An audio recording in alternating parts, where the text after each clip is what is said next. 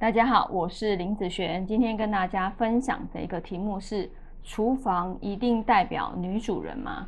那之前我有分享过一些文章哦，里面就是讲说，其实，在以前来讲啊，呃，大部分会是以女生在厨房的时间比较多，女主内，男主外，对不对？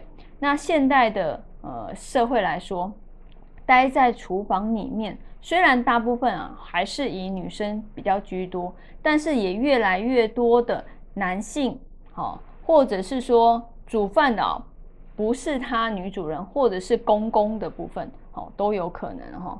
像我有一个朋友，他们家，嗯，因为他是跟公婆住在一起，所以他们家煮饭哦会是公公在煮，婆婆是没有在煮饭的，所以他回去啊都只是吃饭而已。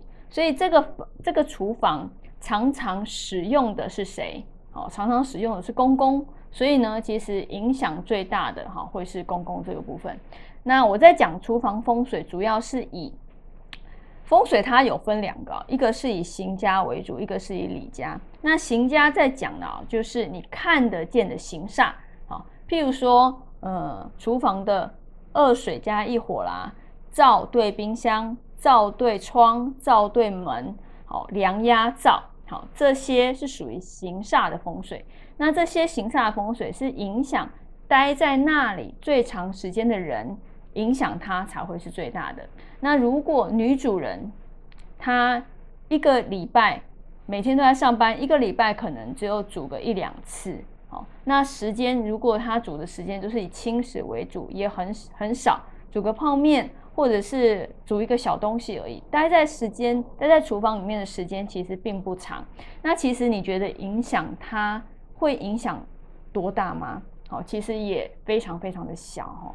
所以说真的，现代人不要再以啊说我的厨房风水不好，一定是影响女主人，已经不一定了，已经不一定了。那真的是女主人在煮饭，也要看她待在那里的时间有多长。好像我刚刚讲的，她待的时间非常短，那其实对她的影响，就算是有不良风水好了，对她的影响其实也降低非常非常多啦。好，等于是说没有多大的影响，而是说她常常常常在这个家里面待的哪些地方，那那些地方呢，如果有不良的一些行煞的时候。对他来讲，影响才会比较大。好，所以厨房不要再说女主人喽。有可能你家的公公在煮饭，那就影响他；你家的婆婆在煮饭，就影响他；你家的男主人常常在厨房，那就会影响他喽。好，好，那我们以上呃这个影片就分享到这边，下次见喽，拜拜。